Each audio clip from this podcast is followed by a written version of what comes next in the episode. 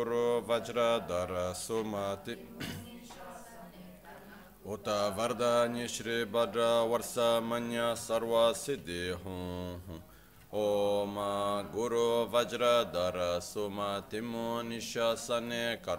Uta Vardhani Shri Bhadra Varsa Manya Sarva Siddhi Om Guru Vajradhara Sumati Munisha Shrebhadra varsa manya sarva sede. Hmm.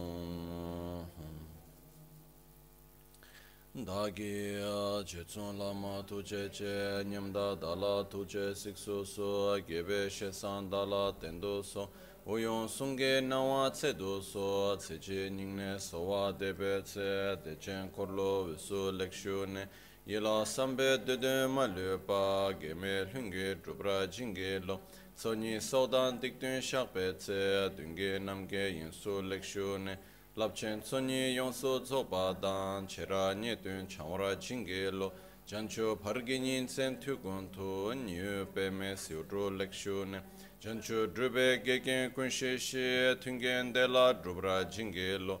dāgi lōna chōla chōkpa dāng chōmi samchūr ngimbā shīwā chōdāng tūmbē dōdō mā lūpa bēmē lhūngi drupra jīngi lō dōrna tīngne tsirā tamchē dāng tēchī pārdō nē kāp tam rēsē kiamne lāma kēlē mē tūkchē chēngi dāla sīk sū sōl gōngyab drēwē nyamdā dāchā lā chē tsōn lā mē tūchē rāb gōng nē kudang sungi nangwa drame tu nyam su nyongwe kesan toprash.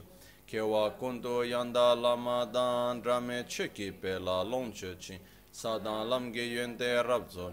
Dorche changi kopa nyur tobe shoya, pakyuke kudan dagi lu, pakyuke sundan dagi nga, pakyuke tudan dagi yi.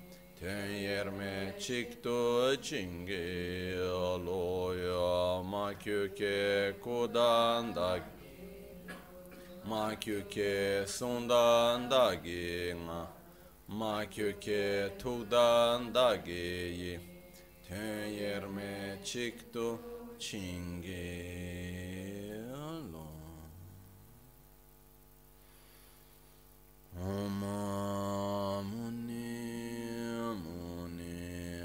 Mahamuni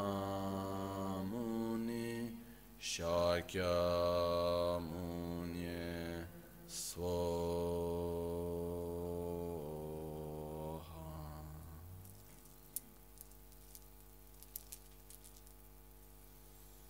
Sāshya peke chukṣe meto chāri rāv lingṣe nide gyempādi Sange Shindula Mikde Ulvargi Drogun Namda Shingla Chuparash.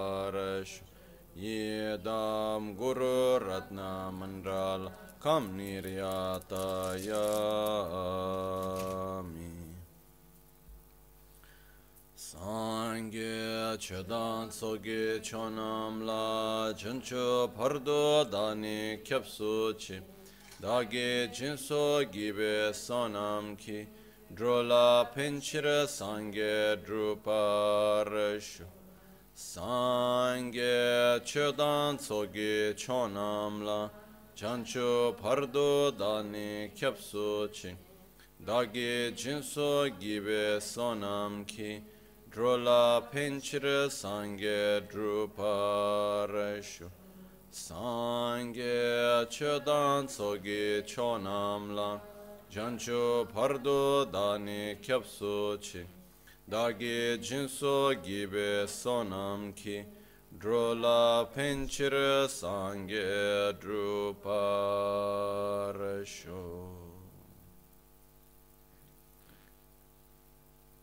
in the Buddha, Dharma, and Sangha, I take refuge until enlightenment.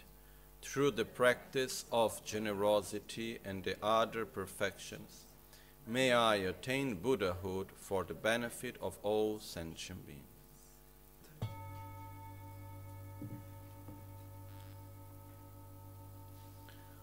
ye ke da lu da nu jin ke drubon da da mi kenam dam dranan che tsam pa tham che ke tu da ge chu ten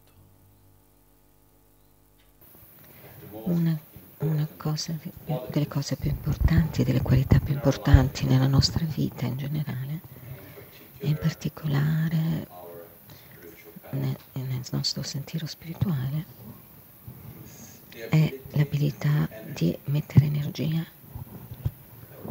con il nostro corpo, la nostra parola, la nostra mente in quello che noi crediamo che sia positivo, anche se sembra difficile, è difficile.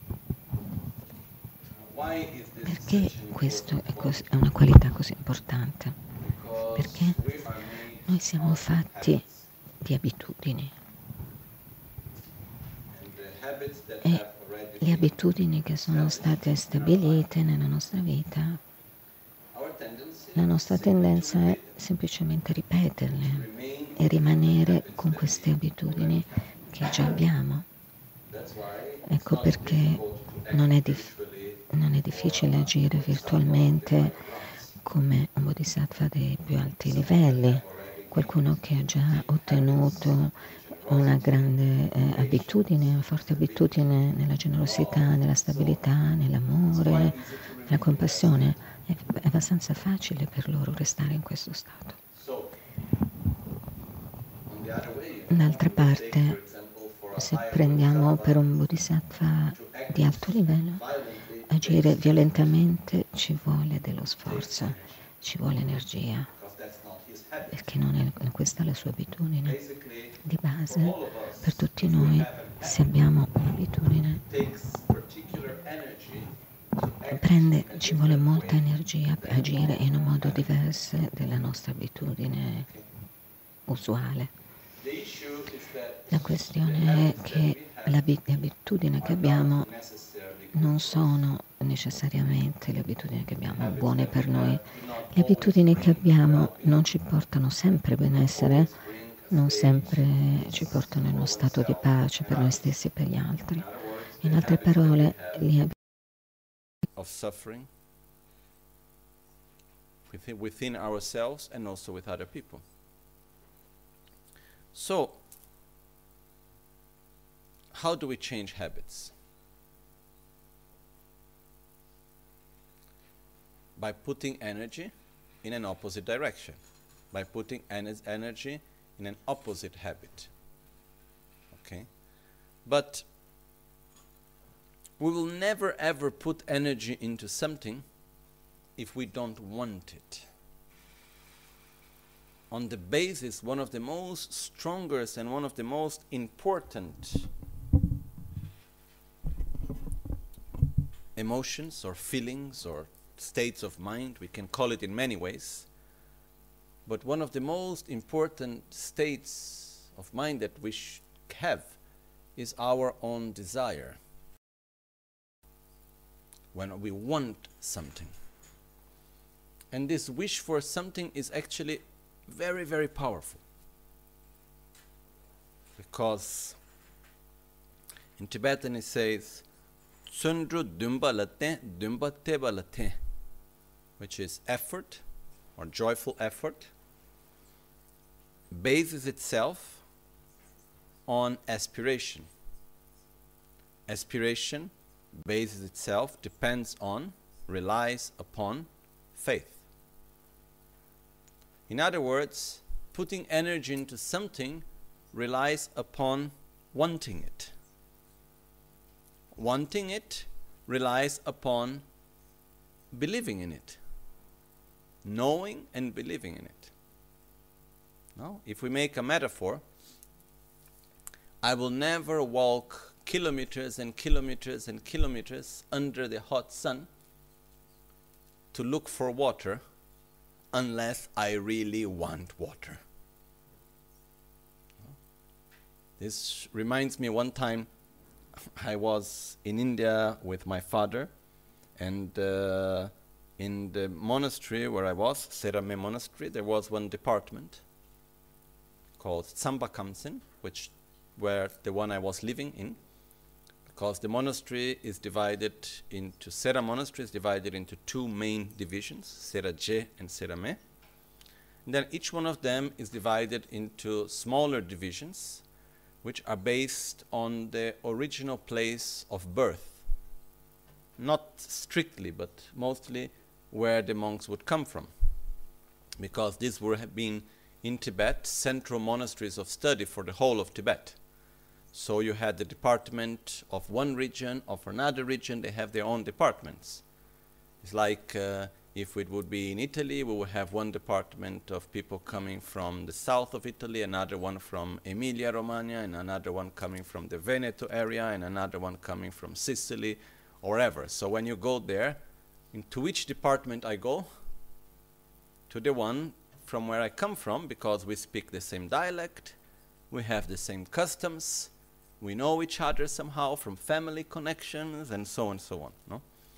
So anyhow, I was in the department of Central Tibet on the region around Tashilhunpo area, which is the region, the department of which Rinpoche was part of, and is also the department connected to my own previous life. Because normally, when a lama enters the monastery, different than other monks, they enter the department not connected to where they were born in this life, but where their previous life was from. So if one Lama was, was born in Lhasa, but his previous life, of which he is the reincarnation, was from the region of Kham, he will go to the department of Kham. Anyhow, just to say that I was in the Tsampa Khamsen department. This is just some extra information. Anyhow, doesn't matter. And every day, this every year, once a year, this department will make a big picnic It was very, very nice actually. We would go all around 200 people, 150, 200 people. We would go for a picnic, rent a bus, and go to a mountain that was in front. I, I would see this mountain from where I was sitting, and it was one of the holy places of Heruka, called uh, in the practice is Malava, where it's the shoulder. No? Anyhow, um, and uh, this mountain, to go to the mountain, there were many steps walking up.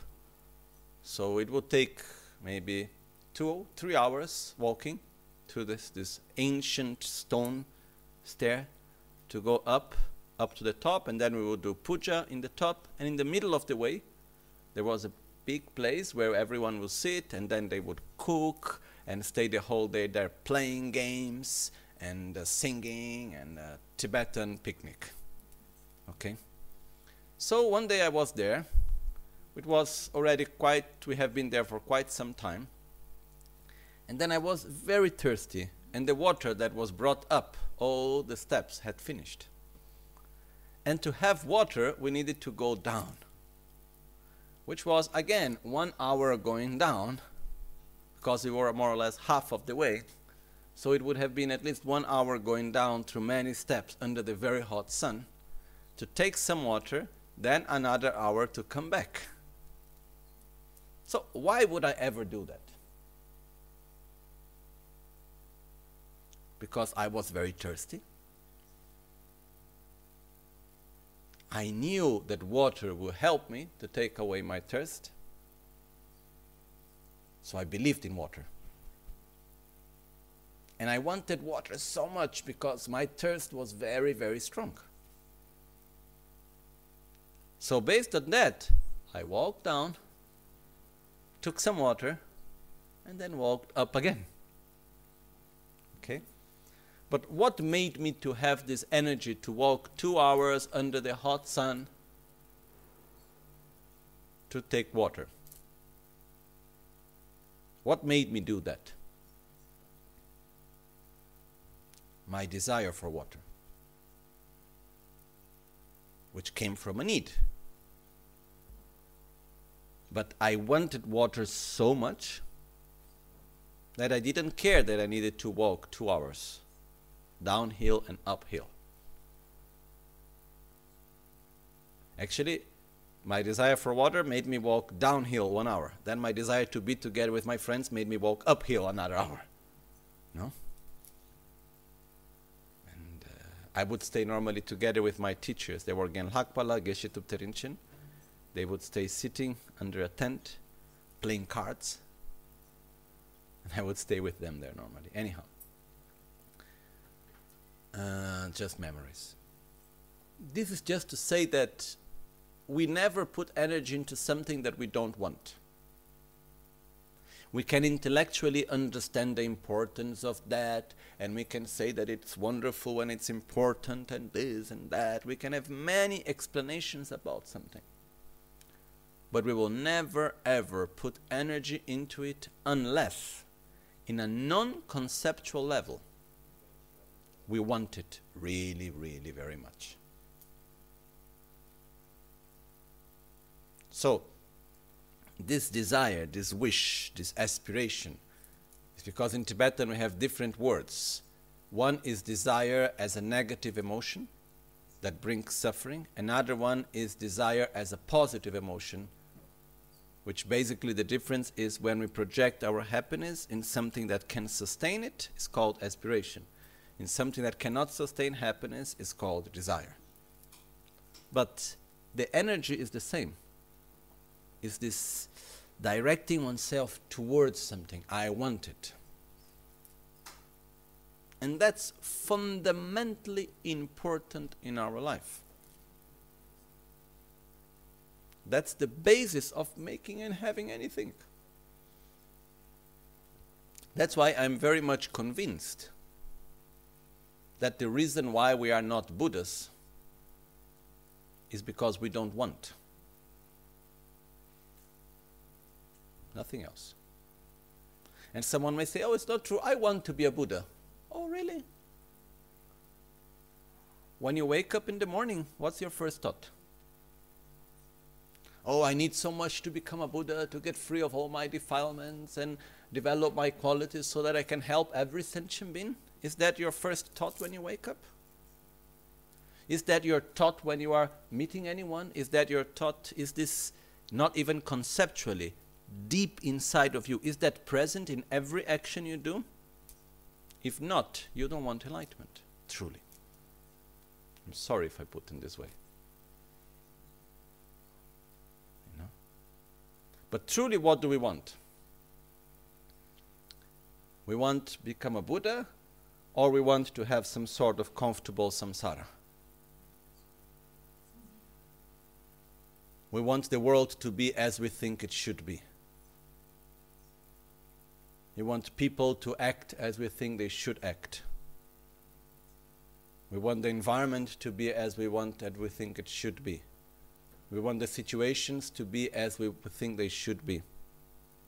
We want our body to be as we want it to be. What do we want?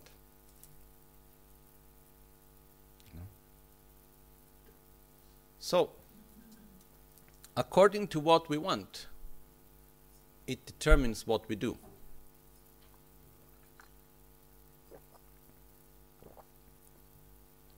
And on the path to enlightenment, what determines how we act and what we do is what we want. Okay. And then in the teachings, we divide what we want into three levels which is called small scope, medium scope, and higher scope. Kibu Chungu, Kibu Jing, Kibu Chembu. Okay, it's based on what we want. So first level, what do I want? When we are below the small scope, means what I want is to survive comfortably. When our scope is just to be comfortable, you know, and uh, when we still believe very much that we will be well and peaceful and happy when the world around us will be as we think it should be.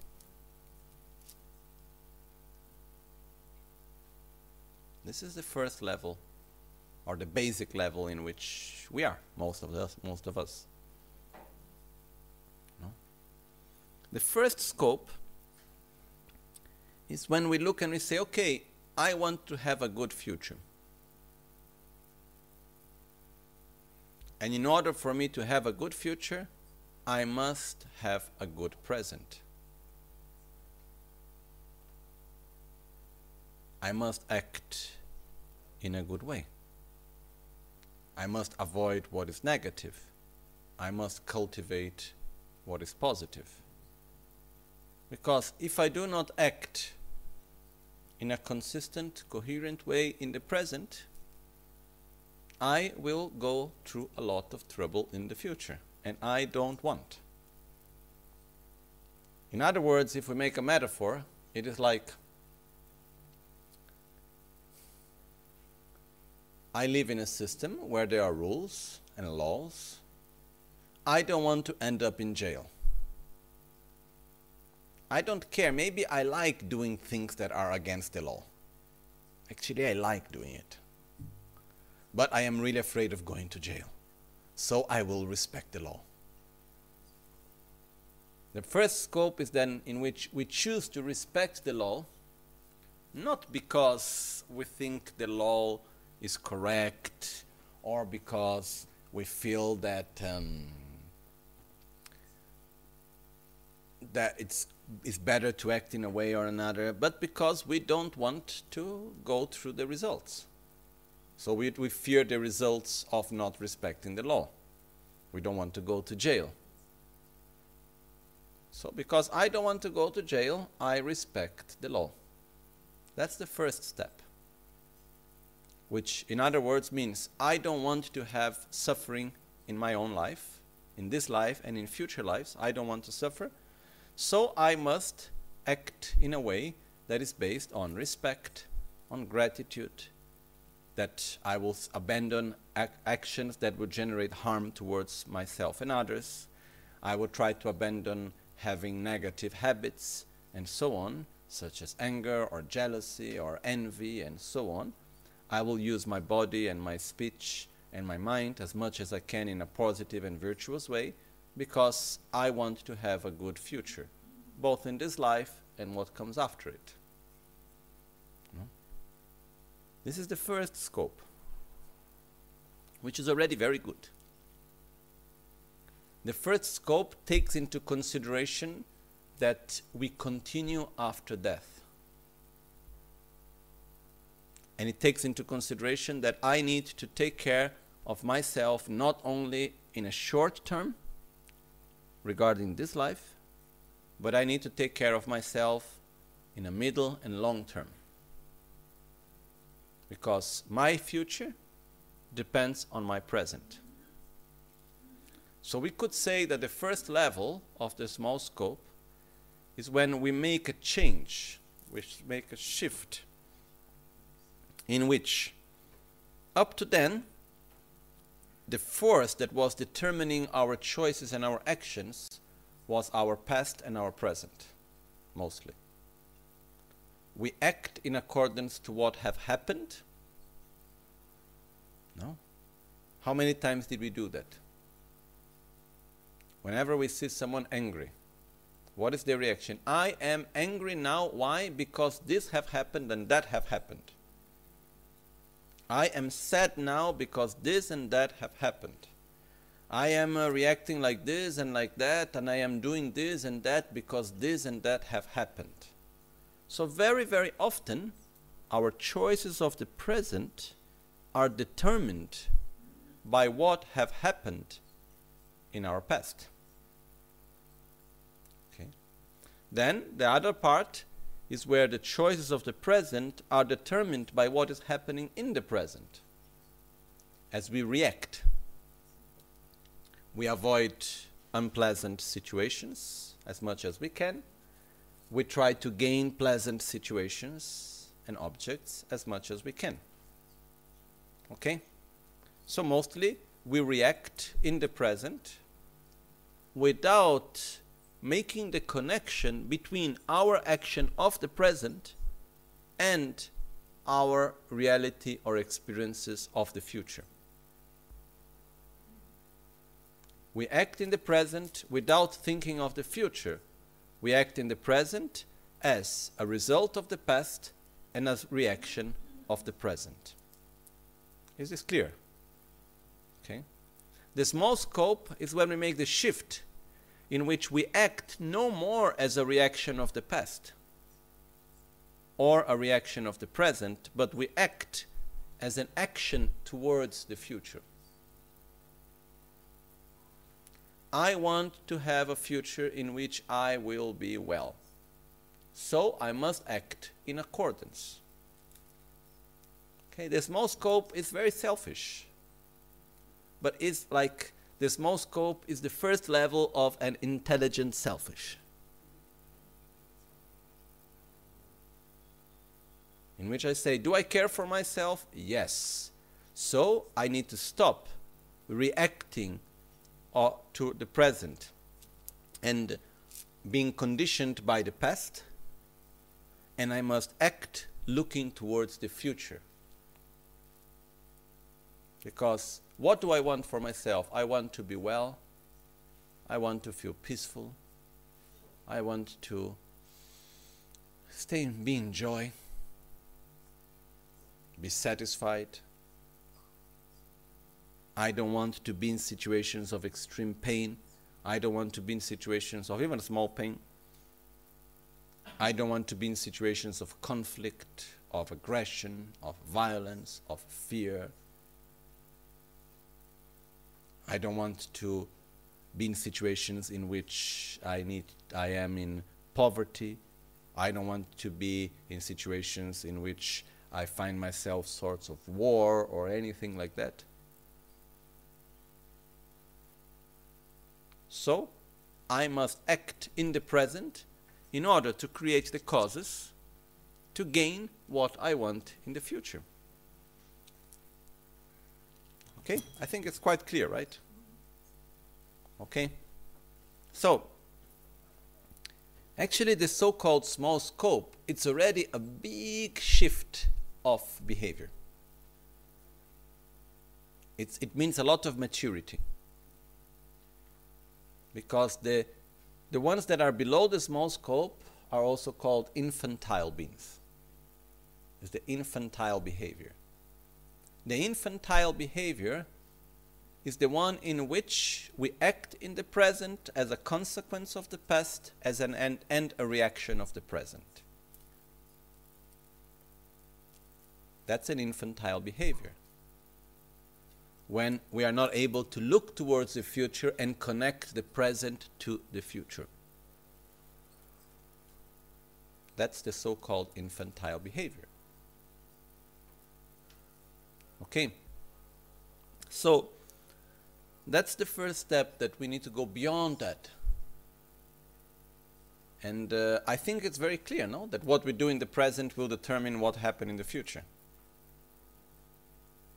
So, Based on that, we must gradually repeat that to ourselves so many times. And uh, whenever we are experiencing the present, because that's what exists, we should try always to make choices and to act not in accordance to what have happened or to what is happening, but in accordance to where we want to go, to what we want to happen, to what we want to be.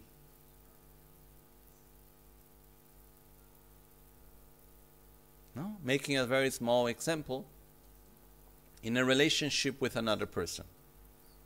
This another person can be our father, our mother, our son, daughter, husband, wife, companion, friend, guru, whatever. Okay? When we have a relationship with another person, it's very common that in the moment that we interact with someone else, the other person will do things, say things, act in a way, or be in a way that will make us suffer. In other words, that we suffer in relation to that way of behavior of that person. Not that that person is making us suffer, but that the choices, the behavior, and so on of the other person, we suffer as we interact with it. That's common. That's I don't see other way around, sincerely. But I don't want to open this subject right now. But in the moment that is that, I suffer because you said something, you did something, you did not correspond to what I thought you should do, be, be doing in the minimum. And then what happened? I react. So how often we, we relate to the other person based on what have happened instead of what type of relation we want to have. Because if for me it's very important to have a relation with you in which we have respect, in which there is harmony, in which there is joy, in which there is many beautiful things, which way should I act in order to have that? With respect, with joy, in a peaceful way, not with anger, not with aggression, not with conflict. Oh, but you did that to me. Yes? But what do you want?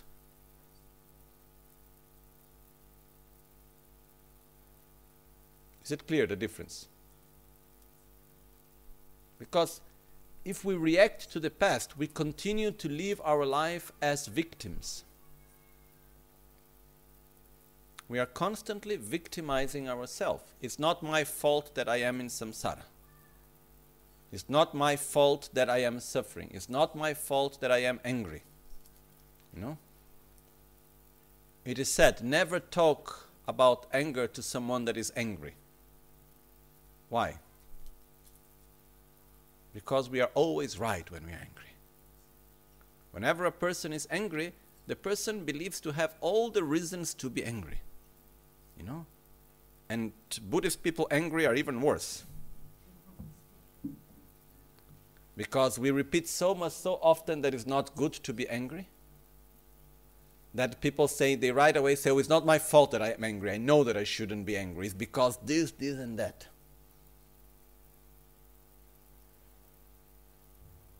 So we are right away, we are ready always to point the finger towards someone and to victimize ourselves. We are ready to do that. Instead, we should remind ourselves what do I want? And I will act in the presence in accordance to where I want to be in the future.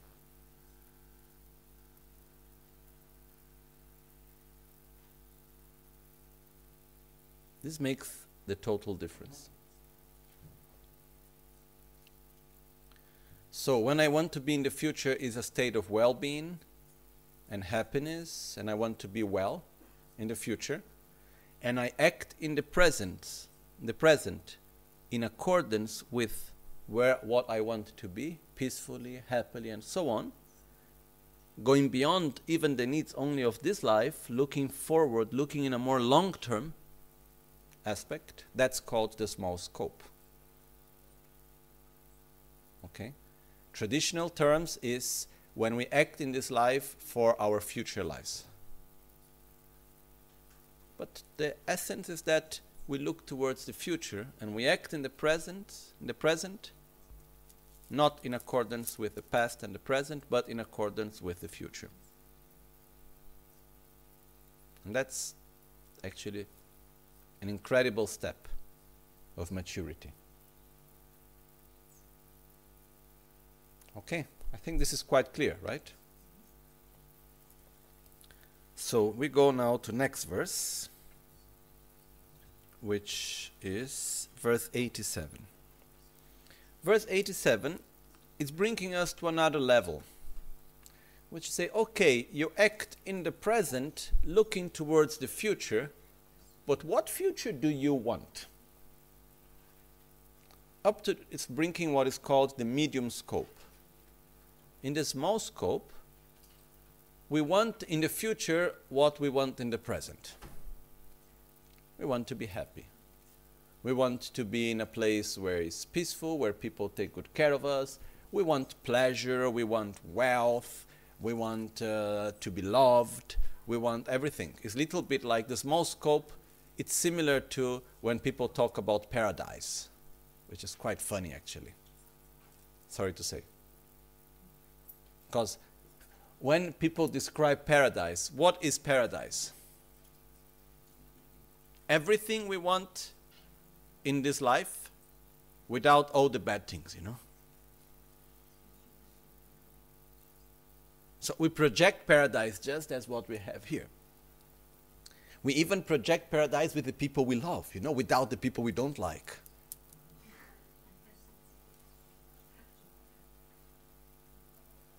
So I'm quite sure that, you know, in the modern times, if you have new people projecting paradise, we'll make a new version of paradise. We will project, oh, I want in paradise fast internet connection, social media without publicity, you know, who knows what. Senza pubblicità. So what happened is that we we project in the afterlife all the good things that we would want to have in this life.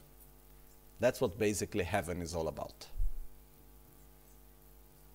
I'm sorry if I put it this way. Okay, I will make it more clear. That's not what heaven is about, that's how we project heaven. Most of the times. Like some traditions talk about having so many virgins waiting in heaven. Other traditions talk about meeting one's own loved ones. And so and so on. Basically, we project in the future, in the afterlife, what we would want to have in this life. So, this is, we are still with what is called the small scope in which we take what we want right now, we project it in the future, and I say, in order to get that, I must act well in the present. You know? We could say that many religions go through the small scope. Because in many religions, it says you need to act in this and this and this and that way correctly because otherwise you go to hell and you don't want to go to hell. So, in order to go to heaven, you must do this and you must avoid that.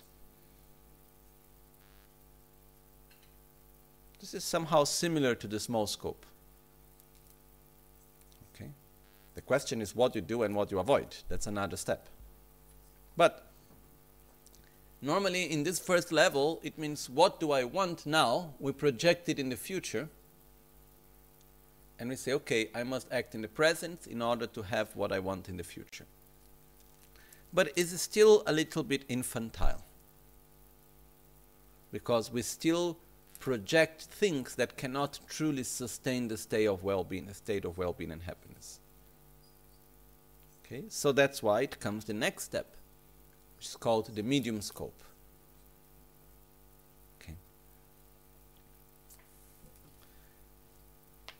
Le dang nyomon balong chak tu chuk dunga sumgi chu si mangbo tse ta me jik rong si tsu chenpo le tar du shudra kewar jingi lo.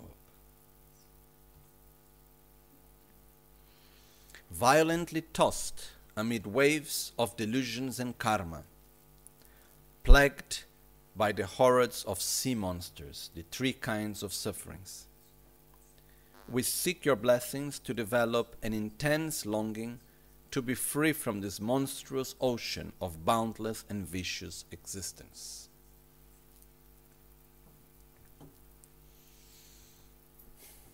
Right now, do we have a good life? Materially? I would say yes, right? Do we have a good body? Yes. Do we live in good conditions? Yes. Are we totally satisfied and happy and peaceful? Mostly? Not. So, if we look at our present condition, where most of us are, we can see very clearly that actually the point is not gaining good conditions in the future. It's not enough. As long as we are taken by our defilements, as long as we experience the world through our defilements and the karmic force of our actions of the past, there will be suffering. You know? For example,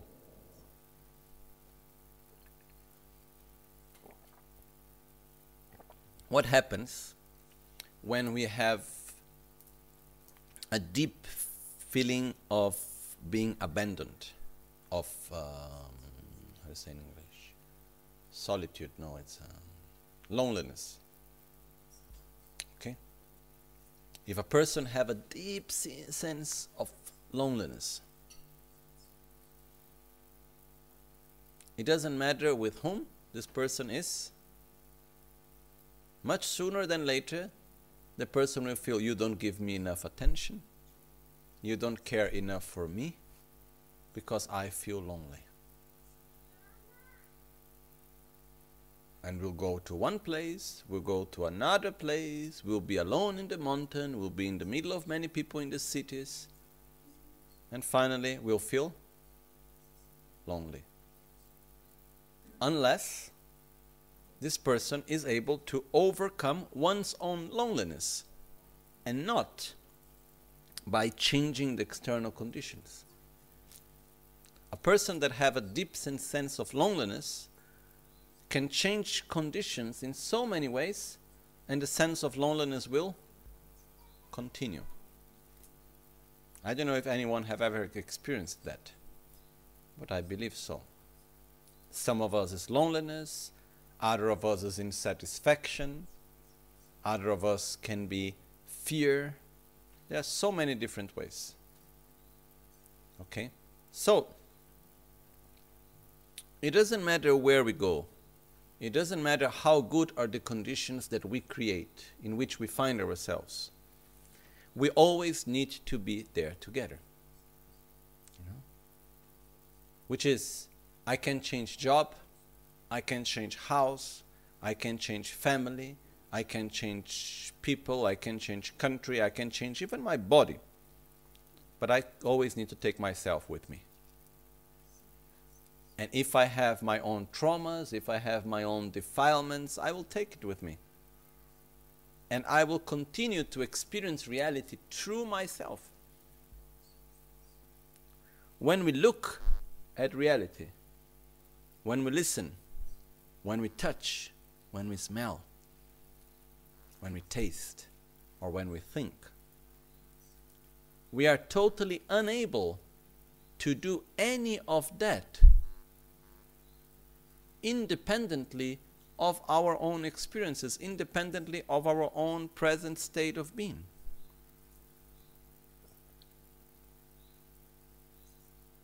No.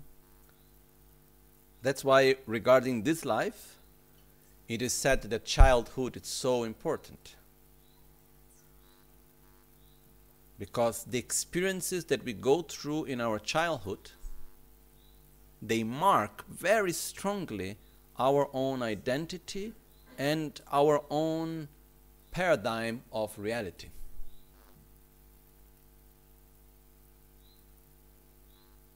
After we can change all of that, but it takes time, it takes big effort. but It's possible. So, we inevitably see reality through our own eyes. There is no other possibility. Everything that we experience, we experience through the filter of ourselves. There is no other choice.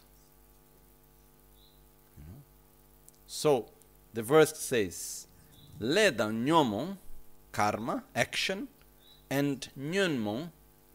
Nyunmon is called mental defilements.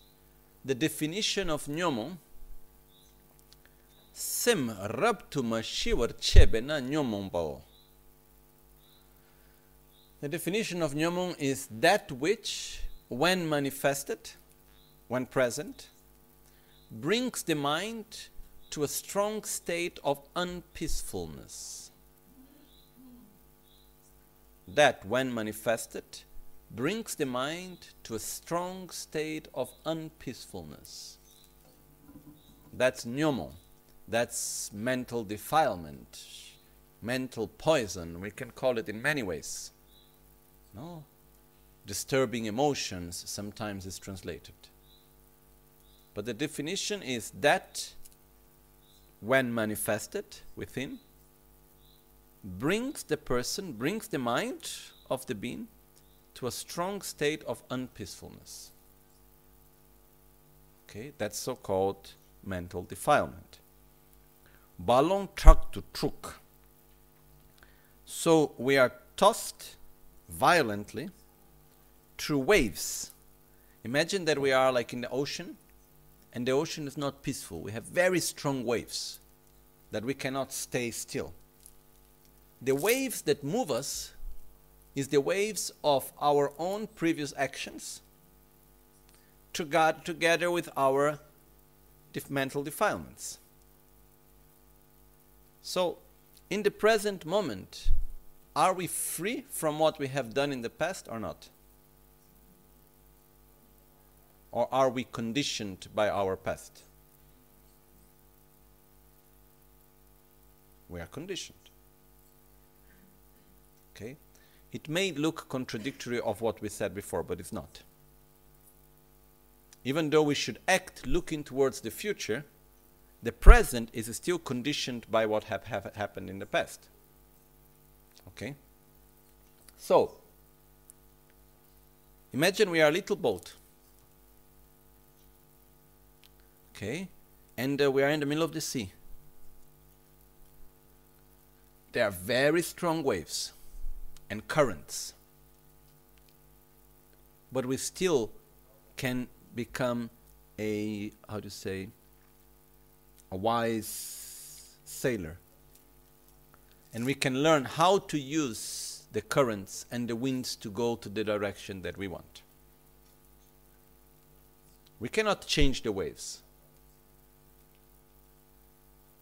We cannot make change the currents. We cannot change the wind. But we can learn how to sail well. We can master sailory so that we can actually take ourselves to the direction that we want to go.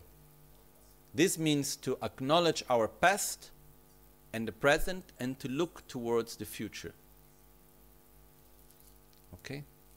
So, inevitably, we are conditioned by our past every action that we did, every action, every choice, every word we said, every interaction we had with our body, with our speech, and every thought we have had from begin, from begin last time, from lives and lives and lives, up to the present moment, every action generates a sort of inertia, which is called in Tibetan legin which is the force of karma or the power of karma, the energy of karma, the force of karma, karmic force. Which is similar like if I take an object, okay, here I have my the Vajra, and I throw it. Okay? the action of throwing ends in the moment that I let it go. I finished throwing. The action is completed. But the object continues to move because there is an, iner an inertia that comes from that action. Okay? So when it gets a result because it hits the head of someone, actually, my head, when it hits my head, what came in contact with my head? The action or the force from the inertia? It was the inertia, the force of the action, not the action itself. The action itself didn't touch me. I didn't go in contact with the action itself. I get in contact with the force of the action like the inertia that came from the action. Whenever we act, I repeat, every action we do with our body, every interaction, every word we say, and even every thought we have generates an inertia, generates a force. And at a certain point, this inertia enters in contact with something. And then we have a result. The present in which we live is the constant result of the meeting of the inertia of the past and the conditions of what is happening in the present. Okay? And the actions of the present. But it's not that all actions of the past are constantly manifesting in the present. No. In the present moment, there are some actions which are manifesting and others are not, because they have not met anything yet. But in the present moment, it's like if we are a small boat and we are being taken by the currents and by the winds that are there. We are not free from that. That's called karma. Okay? To be more precise, it's called karmic force. Okay? We generalize use the word karma, we use the word action, but to be more precise, there is a very clear difference between karma and karmic force. Karma is the action itself in the present moment. What we bring within us is the karmic force, leginuba in Tibetan. Okay? So, I like to imagine I have myself, and like behind me, I have a lot of forces, you know, of all the actions I have done. That uh, are just like the Vajra flying, you know, or a stone flying. Just waiting something to meet in order to have a result. So, we have these forces behind us. And these forces, they end only with two conditions. Or they enter in contact with something, and so it stops, like if the Vajra is flying and then it touches something, pff, then that inertia is ended, has ended. Okay? Or while the Vajra is flying, uh, an opposite force is generated and it's able to stop that inertia, that force, before it touches something. Okay? Imagine that we throw the Vajra in outer space where there is no atmosphere. What happens? It will continue moving and will go and go and go and go and go and go until when? Until it meets something, right? The other only, the, what's the only way to make sure that it will not clash with something else? If I generate an opposite force that will stop it from moving, okay? So, when the object is flying and it touches something else and it clashes, that's called when um, we experience the result of a previous action. And whenever there is the result of a previous action, that karmic force, that inertia is being consumed. It ends. Okay? The other way is what we call the process of purification. When we generate an opposite force that will somehow stop that force from moving. Okay? This can happen both for positive and for negative karma, actually. Yeah? So, for example, if we do something very good and then we regret of what we have done and we act violently, we actually generate an opposite force that will destroy the positive inertia that we have created, the positive karmic force. Okay? So, this is not the moment right now to enter into all the details about karma. But there is one thing very, very clear for me. None of us are free from the forces of the actions and interactions and thoughts and words of our own past. And one thing that it's very powerful but very often not taken into consideration is that every thought we'll have, every emotion we feel, every thought we have conditions the future thoughts and emotions.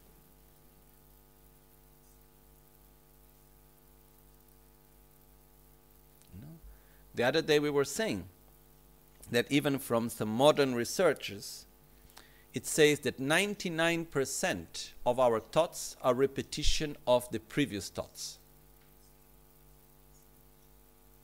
So if 99% of our thoughts are repetition of our previous thoughts, the more I have one thought, the stronger it will be its repetition.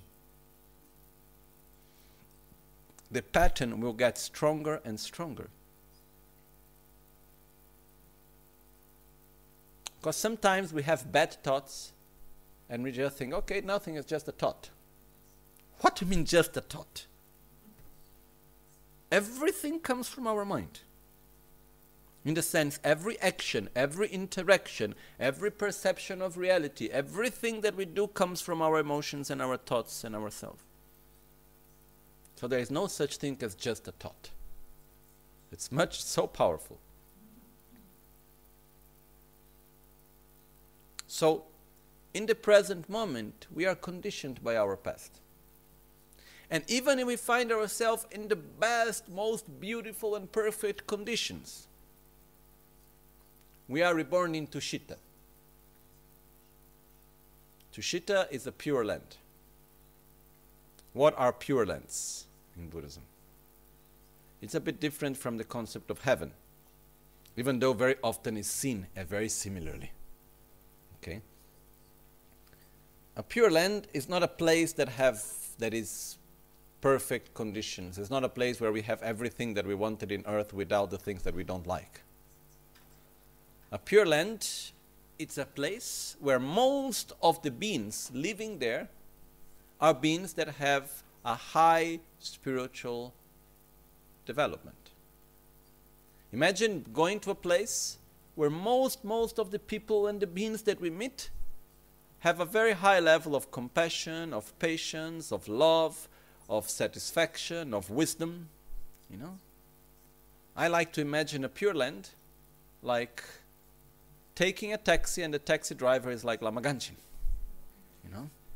Then you go to buy bread and the guy making bread in the bakery is like Lama Gangchen, a person of love and wisdom and joy and peace, you know.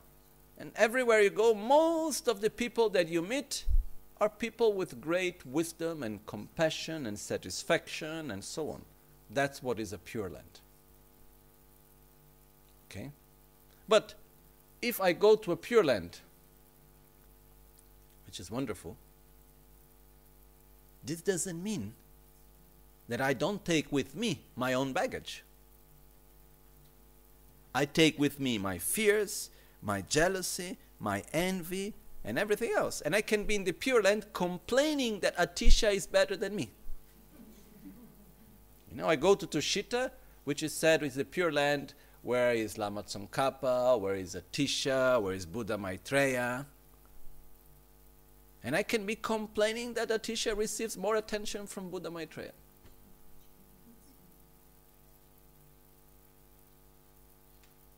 Because I have a very strong sense of envy and I take it with me.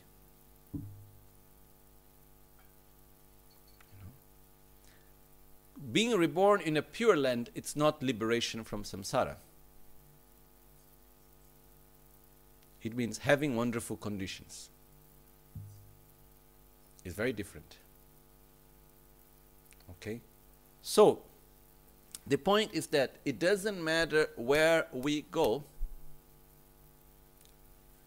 we take with us the karmic force that we have, and we take with us our own self in a very deep level with our good states of mind and our bad states of mind, which we can call qualities and defilements. This is the first part of this verse. Violent, violently tossed amid waves of delusions and karma. We can change a little bit this verse because this is talking only from the negative aspect. If we change a little bit this verse, we can say we are strongly uh, conditioned by our deeper states of mind and by the actions that we did in the past and by the karmic force of our past. You know, if you take a high being like a bodhisattva, someone with beautiful mind, if you take, for example, someone that has the most beautiful inner state of peace, of satisfaction, of wisdom, of love, and that have very positive karmic force. Wherever you put that being, he or she will be influenced by that. Or not? There are some people that you can change the context and you can put that person in the most worst context and the person is still well will always find a way how to transform the conditions and we'll be continue to be happy. No? It is like if you see there are great bodhisattvas that when they go to situations of a lot of suffering, they are so happy to be able to help others where there is more suffering. And their own state of peace is not being lost because of the condition.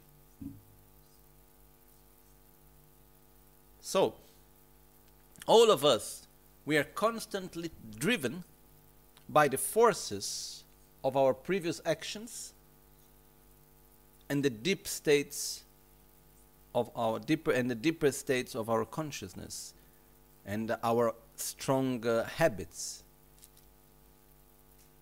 Okay? At the same time, if we look from the negative perspective, we are constantly driven by, we are constantly harmed, let's say, by the three types of suffering. We are constantly experiencing the three types of suffering.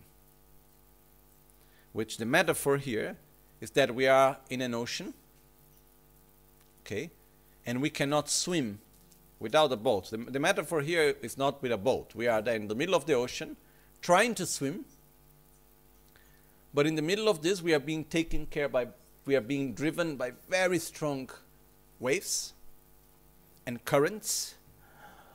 And we go down and we go up. It's dark.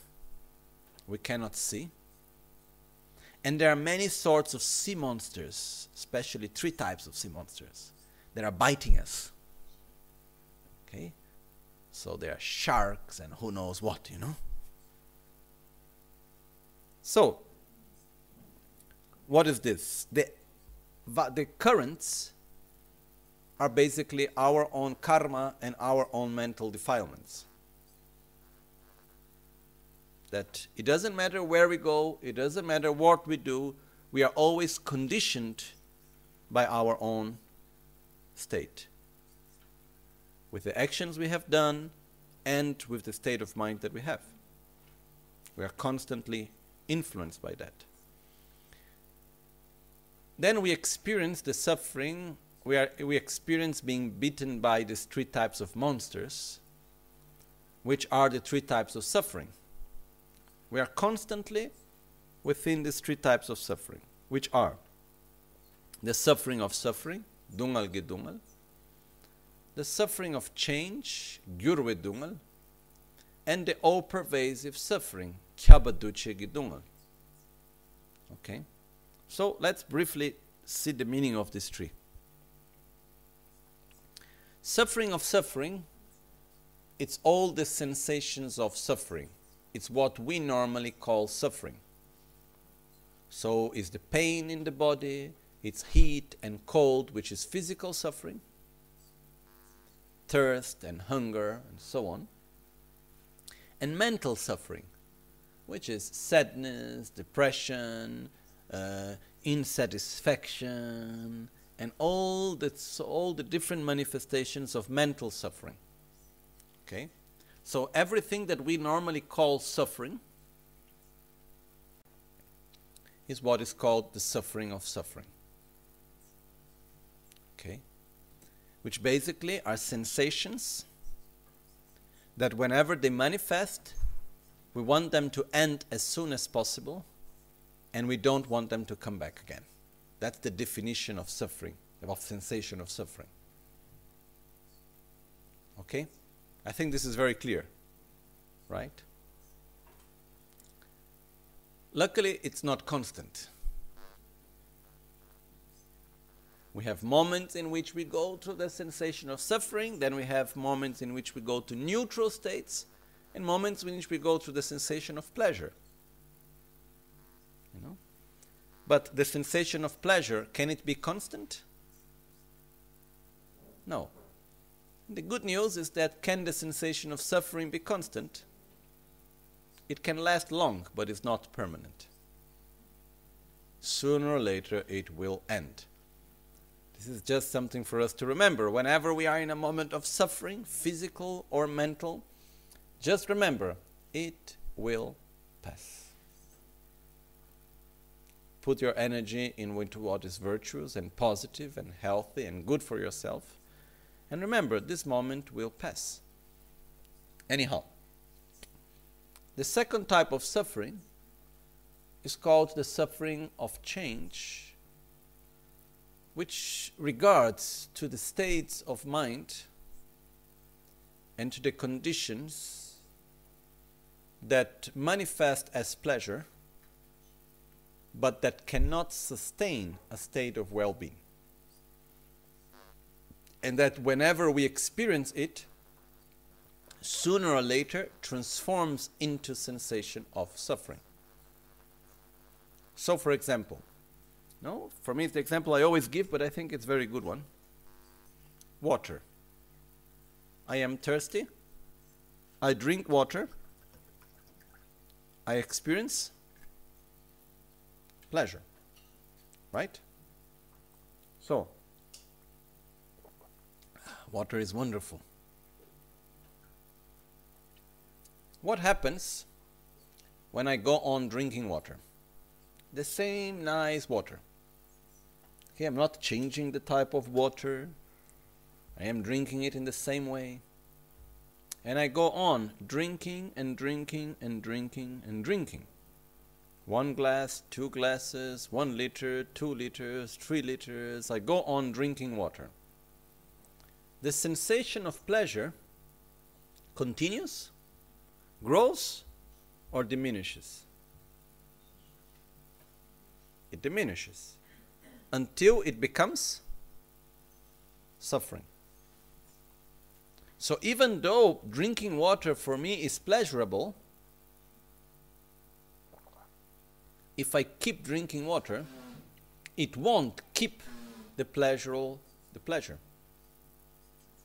Continuing to be in contact with the same object through which I experienced pleasure, more sooner than later will transform into suffering. That's called the suffering of change. It's referred to everything that appears and manifests as pleasure, but if kept, transforms into suffering.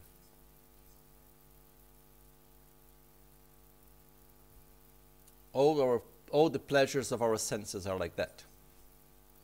Recognition is like this of our image. Oh, how good you are, how wonderful you are, or whatever, you know. There are very few things that the more I have, the better I am that can actually sustain a state of well being. And these things are love, satisfaction, concentration helps a lot, control over one's own mind and body, wisdom, compassion. All these so called inner qualities, the more I have, the better I am.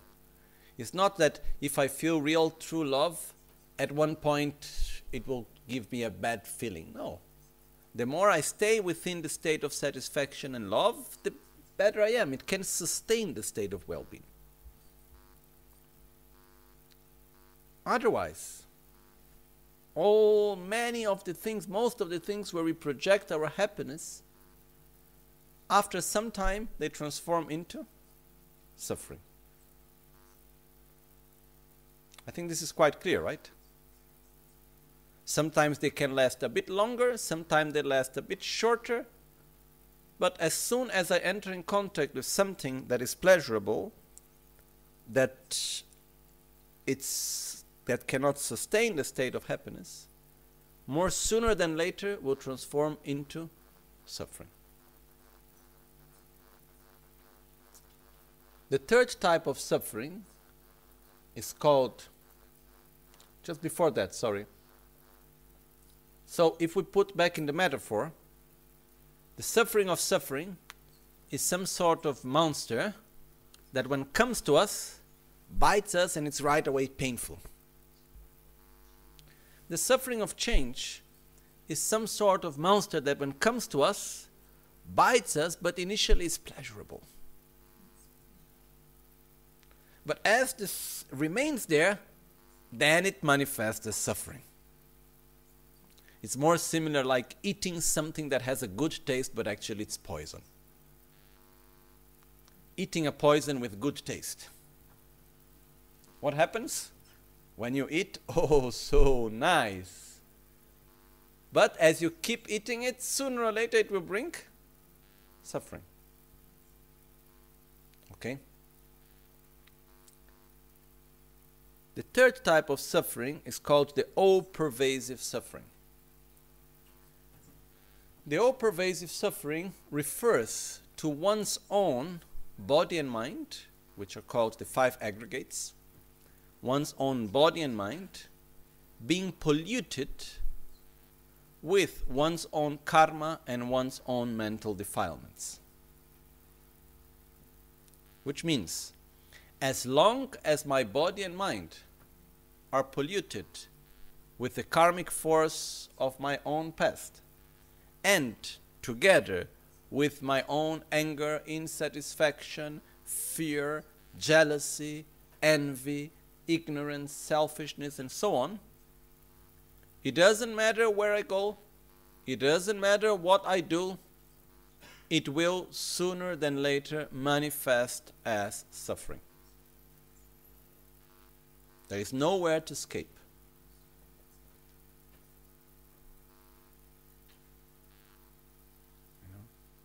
So,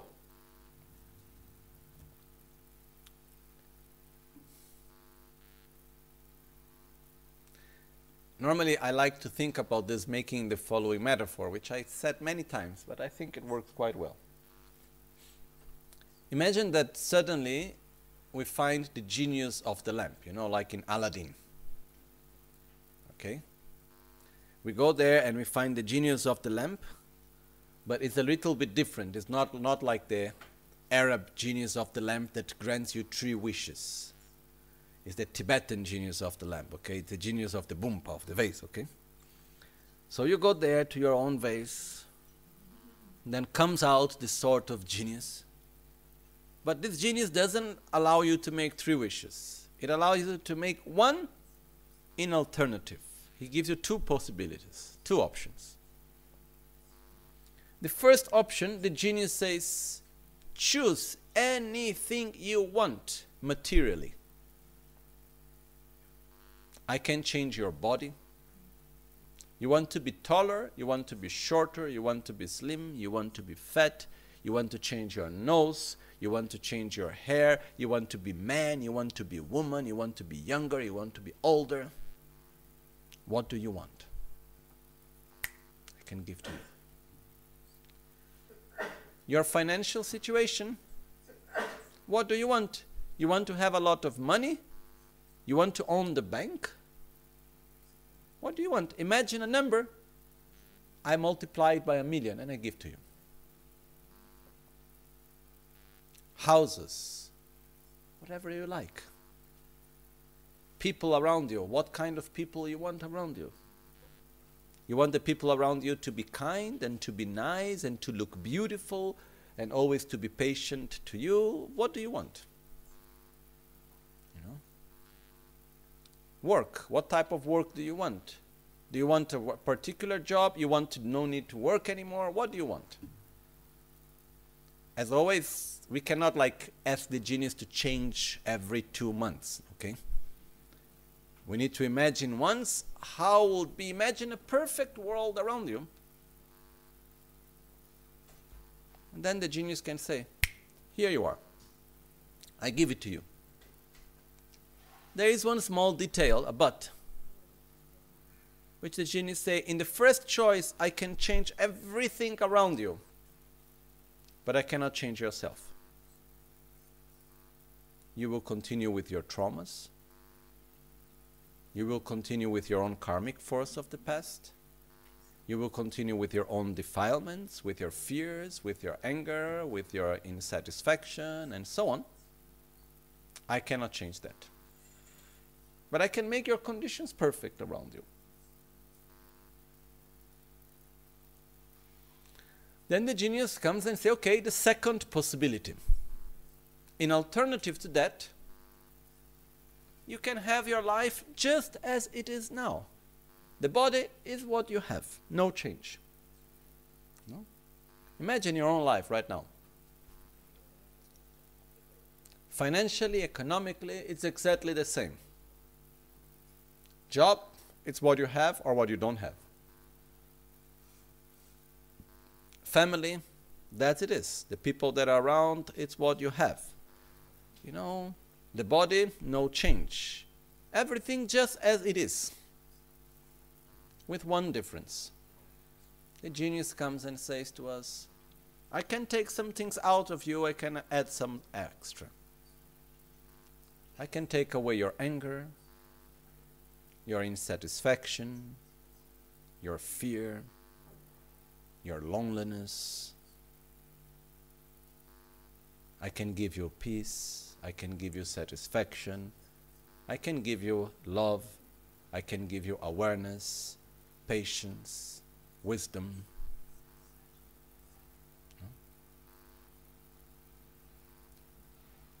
Which one of the two do we choose? Sincerely. Some people sometimes they were sincere enough to say, can't we have both?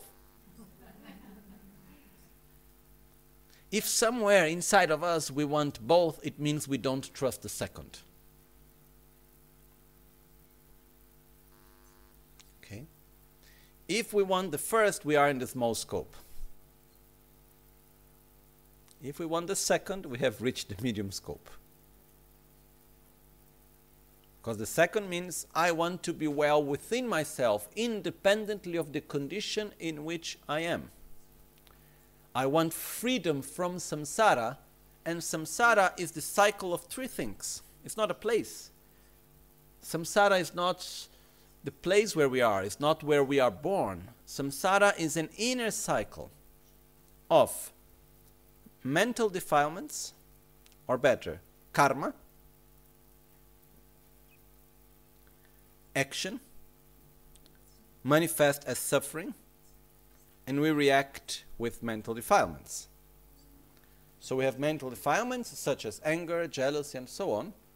With mental defilements, what we do? We act. Our action generates a karmic force.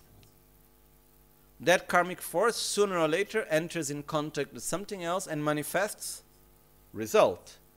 Result experienced as suffering. How do we react towards suffering? With satisfaction, with gratitude, with peace, with love, with kindness, or we react with anger, with envy, and so on. We react negatively.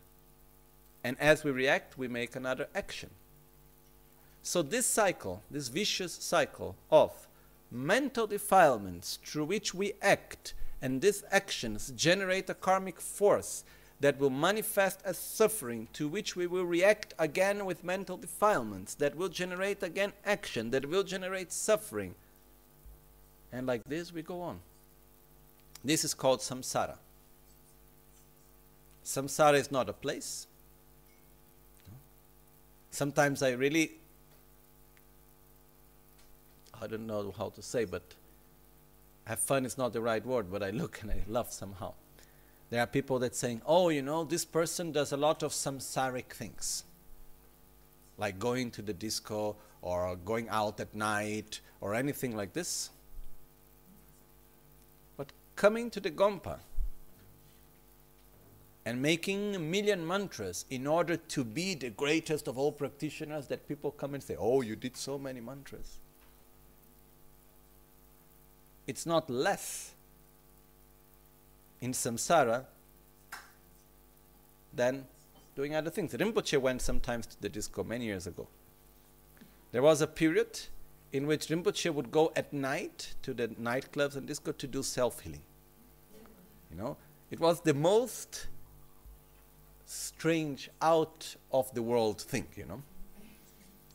Through his friend, I think was through Marco Columbro, he proposed Rinpoche to go to these places around Riccione, you know, where there is these nightclubs like disco, and then Rinpoche would go there. In the, imagine the disco where everybody dancing and so on. Then suddenly it would start playing self healing. And in the cubes, there would be the people there doing self healing to show the others, you know. Rinpoche was like going everywhere. There was one moment, even during that same years, where Rinpoche opened a heavy metal show. You know? And there was, in the very, very beginning of this heavy metal show in Milan, with actually very important uh, musicians and so on, was packed with people. And there, where they were waiting, I don't remember which were, I don't know the things about music, which were the artists. And in the very beginning, Rinpoche come out, Oh, ma guru Buddha de home, you know. Somehow, Rinpoche went everywhere to really look in which way he could touch people's heart and put at least place one seed into their mind, create a connection with them. So what I want to say what makes one action to bind us more to samsara because a samsaric action is an action that binds us more and more into this vicious cycle of suffering. So called dharmic action would be an action that puts us away from this cycle, that makes it to slow down, that goes in the opposite direction of this vicious cycle of suffering. What determines if our action it's a samsaric action that will make us to be more and more binded within this vicious cycle of suffering is not externally what we do or where we go is what are the motivation that goes within and in which what type of action do we do so samsara is an inner cycle an inner vicious cycle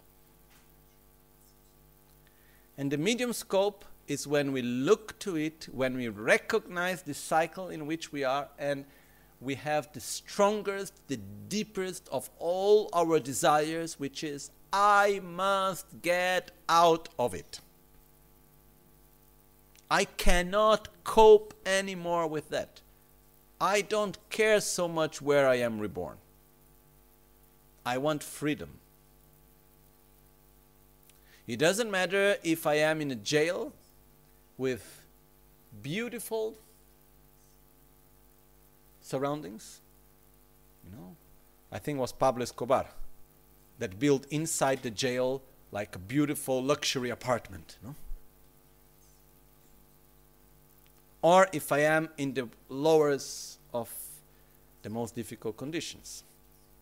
There is one movie which I saw not long ago which, when meditating on this part of the path, which is the middle scope, which is understanding samsara, this movie is a perfect, from my point of view, is a perfect metaphor for samsara.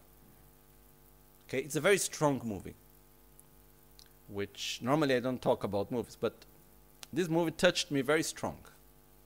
It's a Spanish movie, which I think in Spanish is called El Ojo, with El Ojo, which means the eye or the well or the hole. It's translated into different ways. But basically, is this movie in which it is showing one platform. It's like a sort of jail. Then in the center, there is a platform that goes down. And it has hundreds of levels. And in this, in this platform, there is food. And they make the best of all foods. And as the people, as the, the platform stays for a specific period of time in each level. And then the people that are on that level, it's two people per level, they eat what they can, and then the platform go to the next level. So the people under eat the remaining of the ones that have eaten above. And if everyone would respect everyone, there would be enough food for everyone. But that's not what happens. Okay? What happens is that everyone in this sort of jail stays for one month at every level. And when they, wait, when they sleep, after one month, they wake up on a level and they never know which level they will wake up. They can wake up in the highest level where they have the best of the foods, or they can wake up in the lowest level where there is no any food remained. And you never know in which level you will be when you, you will awake. What's the point of staying one month in a place where everything is so beautiful if you know for certainty that when you wake up after one month, you can be in the lowest of all levels.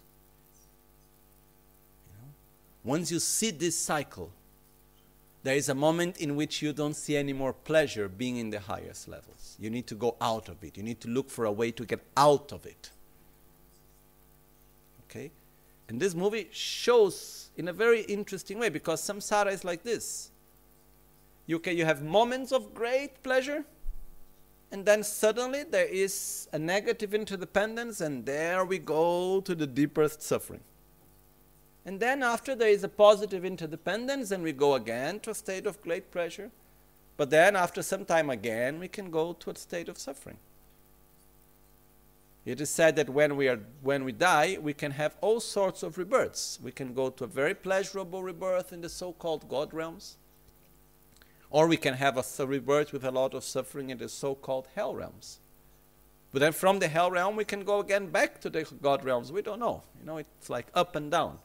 And even in one's own life it's like this. So the point is, I don't want to go to the higher levels where there is a lot of pleasure. I want to get out of this cycle. It's not enough for me to have some sort of holiday I want to get out of suffering completely.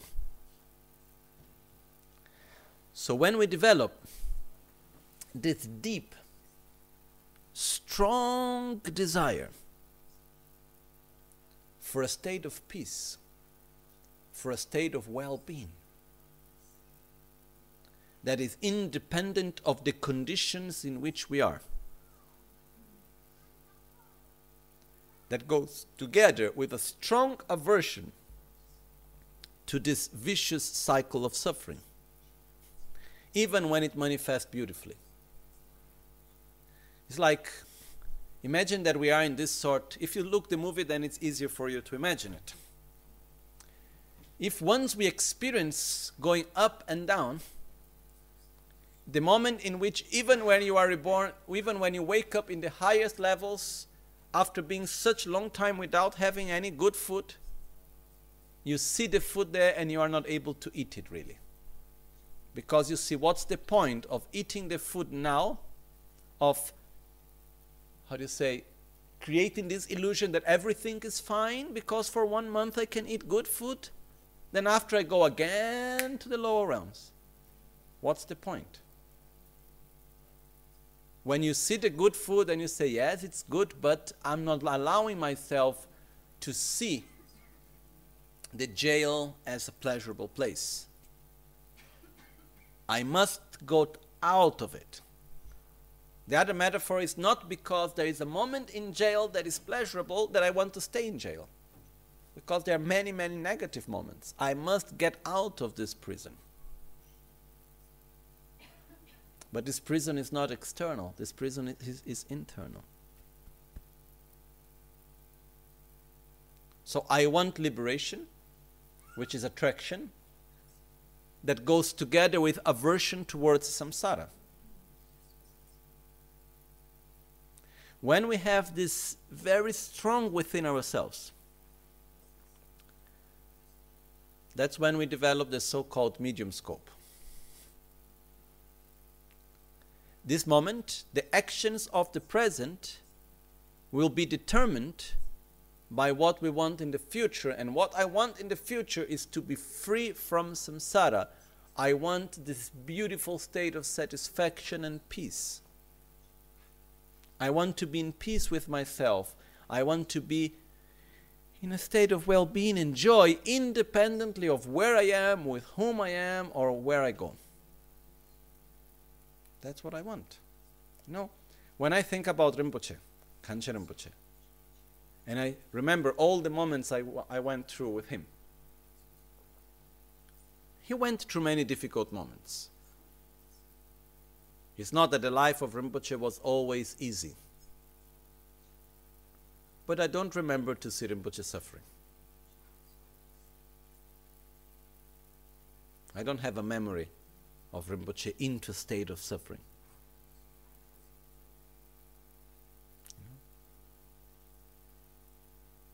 This is, we open another door, but it's what Rinpoche used to say, Ronyam. He used to say his life, he experienced all in the same taste. Ro is taste, nyam is equal. He used to say, when things go well, good. When things go bad, okay. But the inner experience remains the same.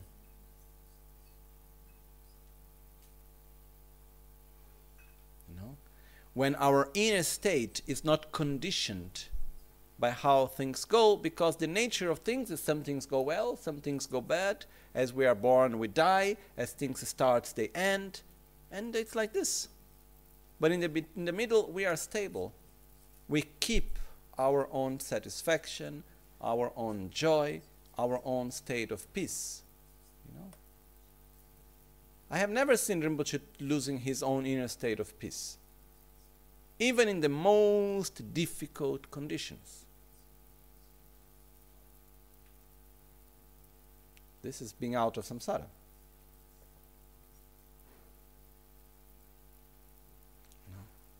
So, what do I want for myself?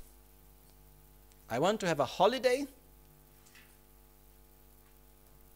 in the sense of, you know, having a nice rebirth, creating wonderful conditions, and being in a situation which is so pleasurable. Or I want to be always well. In other, if we make a metaphor, I want to go into pension or I want a holiday. You know? I don't want samsara anymore. It's not enough, you know, to work like hell for many, many hours a day every time and then have two weeks of holiday. I want to get out of it. So, we seek your blessings, Guru Buddha, to develop an intense longing, an intense desire to be free from this monstrous ocean of boundless and vicious existence. Okay? I don't want any more to be in this state. How do we know if we develop this state of mind? If when we suffer, we, do, we point the finger not to something or someone, but to our own inner cycle of samsara.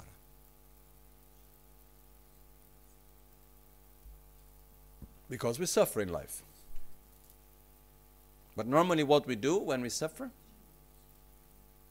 we project the cause of our suffering to our own mental defilements and karma, or we project our suffering towards someone or something.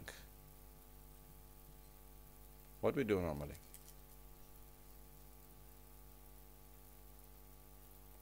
I don't know for you. But what I see is that we project our suffering towards someone or something.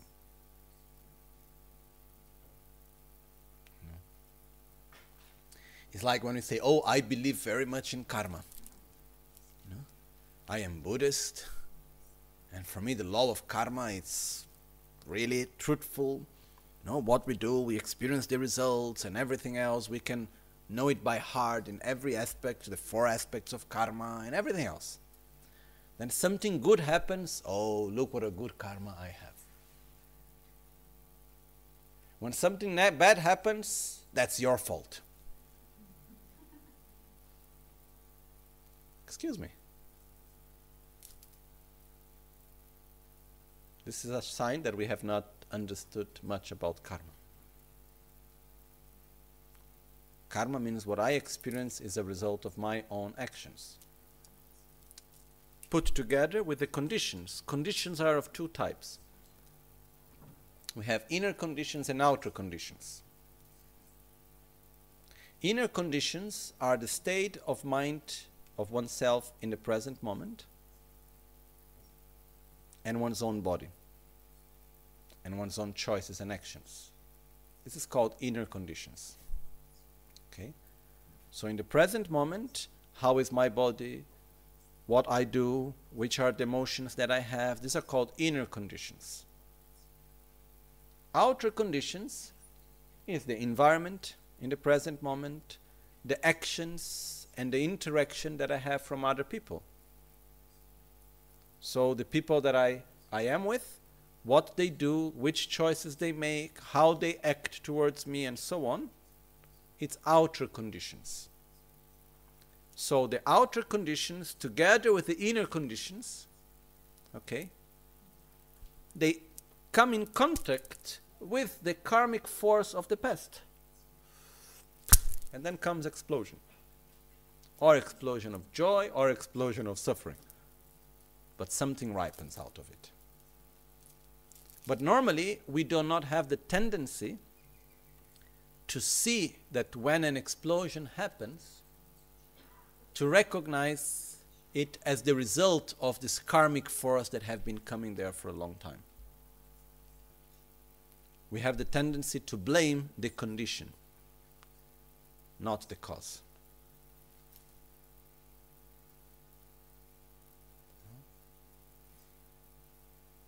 If a wall is standing and something comes and hits the wall, the wall is the condition.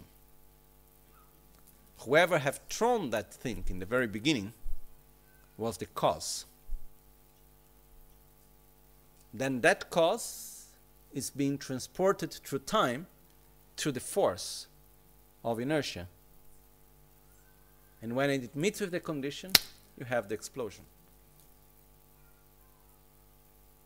So, in our lives, we are not free from our past. But we should act in the present, looking towards the future. And it doesn't matter how good may be the conditions that we create. It doesn't matter where we live, with whom we are, in what conditions we may find ourselves, until the day that we are bound to all pervasive suffering, which means until the day that our body and mind are polluted, our self is polluted with mental defilements and negative karmic forces, inevitably there will be suffering. So when we understand this, when we develop a sort of nausea for samsara, when it's like, ugh, when we get disgusted by samsara. Quando ci fa schifo.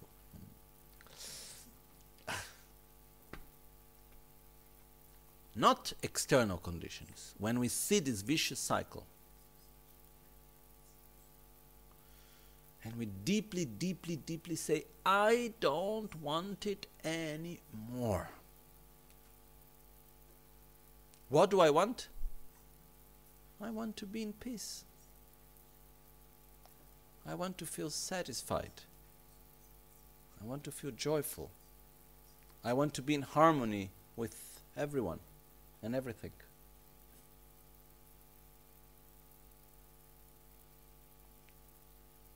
So I want to be liberated from samsara. This is what we call the medium scope. And this comes with a very particular aspect, which I believe it's one of the most difficult somehow.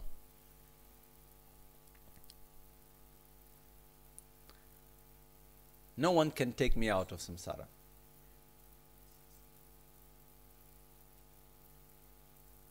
You know, I can request ten thousands and millions of times oh please i want to go out of samsara oh please oh buddha help me or god or whoever is there please help me take me out of samsara and we can repeat and repeat and we can have this deep wish to get out of samsara. And we can ask all the time to get out of it. And there we remain. Unless within this wish there is a certainty that I can make it. And the wish is not, I want to be out, please someone take me out. The wish is, I want to go out, so I will do everything which is necessary to get out of this vicious cycle. And I can make it. I have this very strong self esteem. in which we say to oneself, I can make it because I am interdependent. If I enter into a positive cycle, if I enter into a virtuous interdependence, one thing will bring another, and then gradually I'm able to get out of it. Instead, if I continue in a negative interdependence, one thing will bring another. So, this state of mind in which we say, I want to get out of samsara and I am going to do it. it, is called in Tibetan Nejung. Nejung, Nebar Juma. Nebar means certainty, certain. Juma means to emerge, to get out. So, this state of mind is the certainty to emerge. Sometimes translated as definitive emergence. But not like, oh, there is an emergency, not in that sense. It's the certainty that I can get out. Yes, there is an emergency, which is samsara itself. But the fact, this state of mind is not that in which we are in fear of the emergency, is in the which we are sure that we can get out. That it has been translated, I don't know when and by whom, as renunciation. But the problem is that the word renunciation brings to us a very strong sense of sacrifice. I need to renounce samsara which in a way would be correct, which means I need to renounce suffering and the causes of suffering.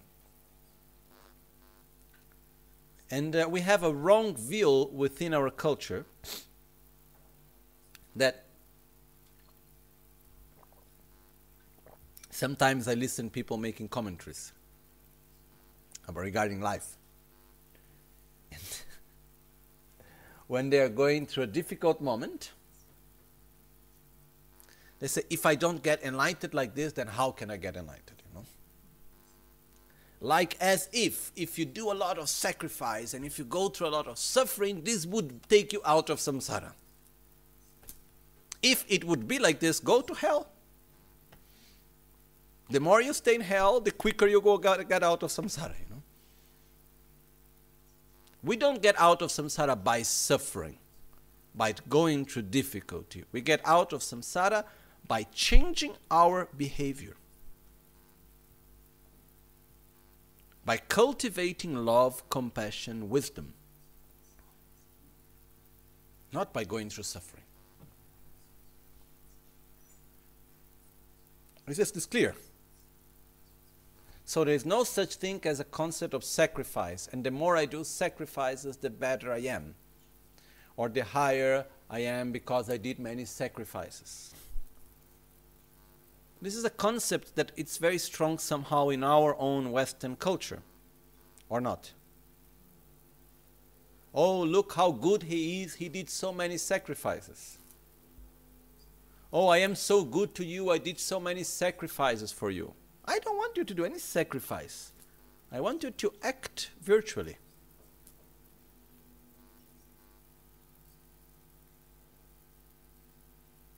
I don't know if it's clear the difference. So the so called renunciation has nothing to do with sacrifice, has to do with understanding what generates harm, understanding where lies suffering, understanding the mechanism of suffering, and recognizing one's own potential to get out of it, and from that, acting in accordance.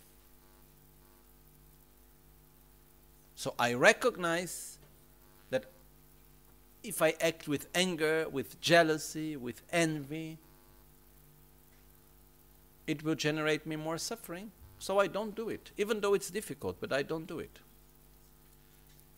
Even though it's not a matter of sacrifice, this doesn't mean that the path is easy. The path is difficult. Not because through suffering we get out of, samsara, of samsara. No. The path is difficult because we need to invert, to change our own deep habits. We need to change our own paradigm. And that's not easy at all. It takes effort, as we said at the very beginning today. And it is difficult, yes. It is not easy to look at one's own eyes and say to oneself, stop acting stupid, stupidly. It's not easy. It's not easy to look at one's own self and say to oneself, you are not the victim. It's not easy to look at oneself and generate the strength to act differently of a deep habit that we have within oneself. It's not easy. But the result of getting out of samsara doesn't come from the difficulty or the suffering of the path. It comes from acting positively, from acting in a virtuous way. It comes from the love that we cultivate, from the patience that we cultivate, from respect, from gratitude, from satisfaction, from generosity, from wisdom. The result doesn't come from the suffering that there is on the path and the difficulties that we go through. The more difficulties you go through, the higher you go on the path to enlightenment. That's stupid. Sure, there are difficulties on the path. No any doubt of that. But our results are not coming from the difficulties, are coming from the positive interdependence that we generate by changing our behavior. And why it's difficult? Because we have many habits, and to change habit is difficult. So,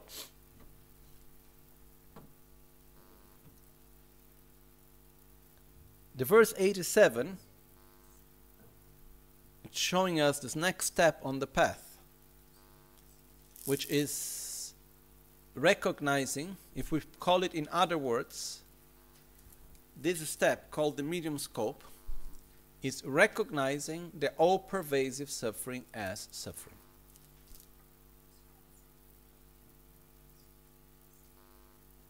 Which is recognizing that I must abandon, I must eliminate the pollution of my own body and mind. I must be able to get free from this vicious cycle of mental defilements, karma, and suffering. Mental defilements, karma, and suffering. To understand this better, we need to go through the 12 links of interdependence. Okay? So, right now, we don't need to worry so much how we will do that. This is the moment in which we are developing the strong desire for freedom. Not a freedom from one place, but a freedom from a vicious inner cycle. Which we can put into metaphor of I want to get out of a prison. And I believe that I can make it. I don't know yet how. I need to follow a plan. Where I make the tunnel, how I get out, I don't know yet. But I'm sure that I can make it. And there is nothing more important for me than to get out of it. No?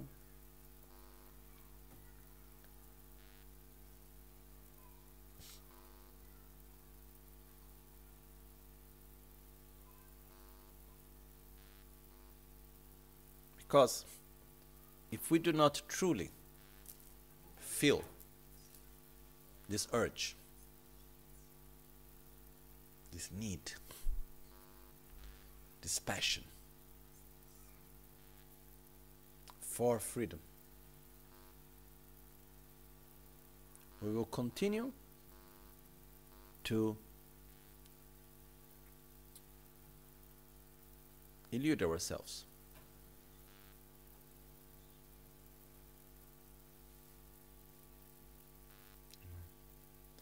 And we continue to get more and more inside samsara, even thinking we are trying to get out. We bind ourselves more and more.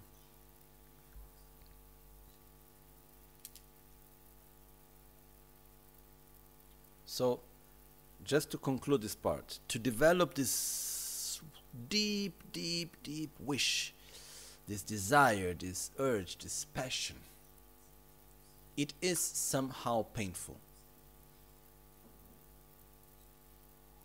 You know? Because we have a very basic instinct. I try to make it very short. When we go through something difficult, our tendency is we need to justify the suffering that we had. You know? It's like, for example, when there is a war and uh, someone goes to war and uh, is wounded and so many people are killed and so on. And if we look inside history, what normally it's done when there is a war? It's justified for freedom, for the well being of our country, for this, for that, and so on, so on. So we give meaning to stupidity. Because if there was no meaning in doing that, then this means that I really did something wrong. So for us, it's easy to continue in the wrong path than to acknowledge that we are in a wrong path and that we have done so many things wrongly. I don't know if it's clear this. There is a passage from a book which explains this beautifully. But if we look in our history, in many, many levels, In this book, there was this example that uh, some country, I don't remember exactly which one, they were building the new parliament building. And then the building was never being completed. And by the end of every year, they will come with a new request of to hire the budget. Because of this and because of that, and people were very unsatisfied. And the answer was always, oh, with all we have already spent, let's put some extra million. But this went on and on and on and on. And from 10, it became 150. Instead of going from the very beginning and said, okay, we have spent 10 wrongly because we don't have the right project, we didn't do things well, so let's acknowledge that we did a mistake and let's start again in a new direction which is more correct. So often we prefer to keep on on the same mistake than to acknowledge that we have done something wrong and to give a new direction to ourselves. I don't know if this is clear. Okay? So, we have the tendency, like, okay, to justify our suffering, to justify our difficulties and the things that happened in order to give meaning to what we did. And this brings a tendency very often to continue on the same negative way of behavior instead of acknowledging that we were doing something wrong. So, what happens in this case is that to develop this deep, deep urge to get out of samsara means looking to ourselves, slapping in our face, and saying, Stupid you, what have you been doing up to now? Believing that you can be happy by changing conditions? And we say, Yes, but sometimes it worked. Well said, sometimes. But it's so deep. The difficulty for us to acknowledge, we have this pride. It's so difficult for us to say, I have been wrong. By trying to make myself happy and keeping the enemy inside my own house inside my own self. I have been wrong trying to find peace within samsara. I have been wrong into trying to make samsara comfortable and well. Even though sometimes it works, I have been wrong. Have I wasted a lot of time, a lot of energy, many lives? Sorry to say, the answer is yes. But now what I do? We may say, I don't know, because that's the only thing which I know how to do. That's why we have a so called Guru Buddha to guide us. That's why we take refuge. That's why there is a path.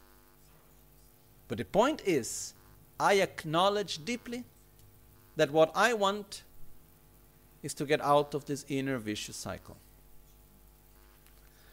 And I develop this deep, deep, deep, deep wish for it. This is my main passion. That's what I want most of all.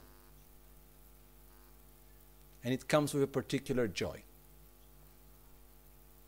Wow, now finally I found something that I understood where is the real problem. Now comes the whole path to solve it which is verse 88. But before acting according to it, I must first wish for it. Okay? So if we would ask, which are the steps on the path that Buddha have shown us? Once we have chosen to follow a, path, which means relying correctly upon the Guru, the actual path is made by recognizing the preciousness of this life and the conditions we have, acknowledging impermanence, understanding that we will die.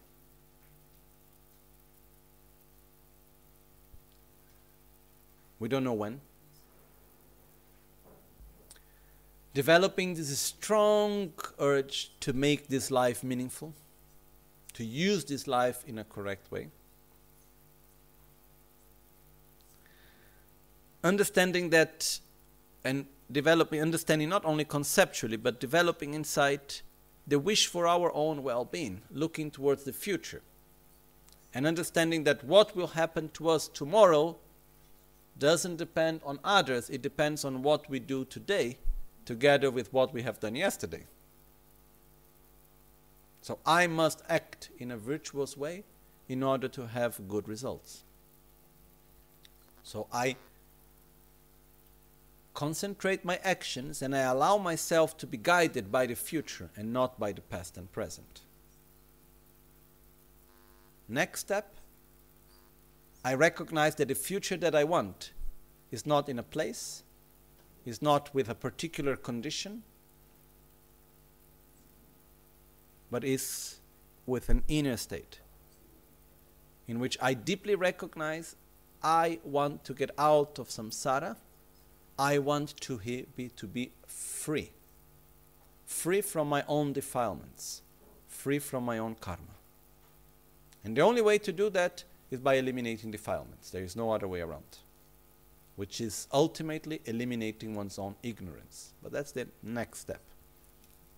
Okay? So, this step is very important.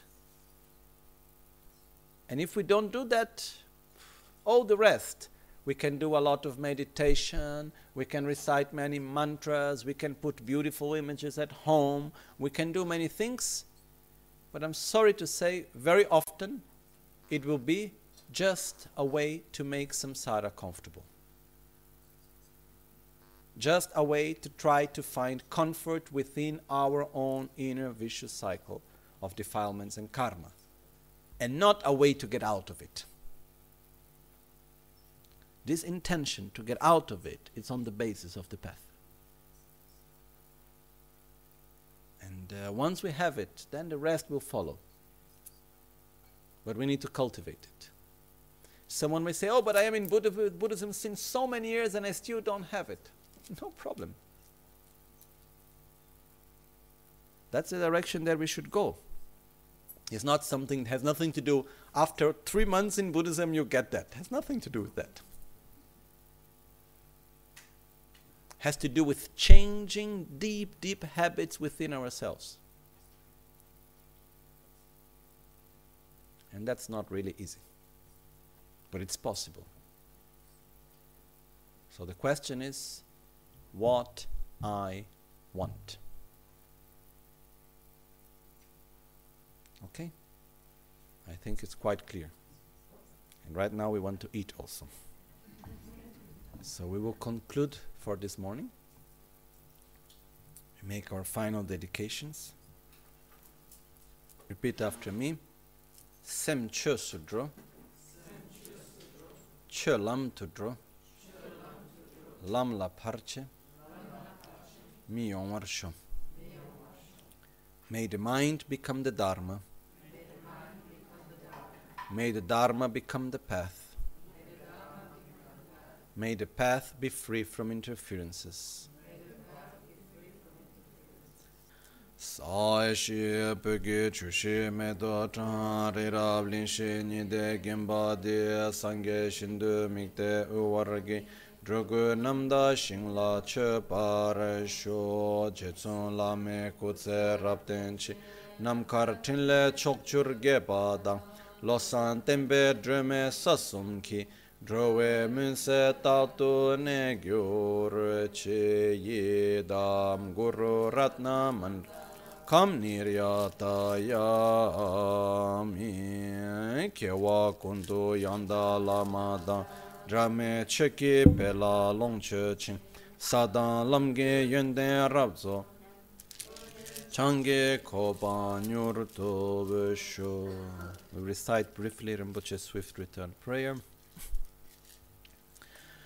Dechen gyabo lama heruka, dechen tarpa chugi shayane, dechen tabshe ngeten nimbochen, dechen yabyon sungi dakyon tso, losan tenpe nyinche sibe mi, tupten dokyo zime kyon yangpor, chinle drowe mari mimba chun, shimbe le dro yarpe ngumbrato, gongyo pawo pamo tsonamgi, medo dudan rolmo yerkeche, kala chepe tsuge shekshin tu dacha dungwe soldeb yu tsangong shiwe kuyi drowa tsumge su shiwe sungge chedra nawaraje shiwe tuni shimbe chamse shi shide semba chenpo nyurchon sho. Tupten dutsi nimbu shimbe chu simche rarang kamda mungoru dogu tsimze drubwan che, rime drowe nyinche nyurchon sho. Droban kyönyi drowe shidre tsön, daso namkya shide tundu nir, jisi drowa shide chongcho du, male tesi kyosha tunzo chim. Dacha remu chishin droba la lama kuncho sumge tuchin dam, kebra tenson dorje shukden, namshi trinle ma ye tongcho. Kewa kundu yanda lama da, drame cheki pela long chin, sadan lamge yönde rabzo dorje change kopa nyur tobesh. Nimo dele tsendele nime kuyan delekshi. Koncho sumke jingelo koncho sumke ngodrup tsol koncho sumke tashisho.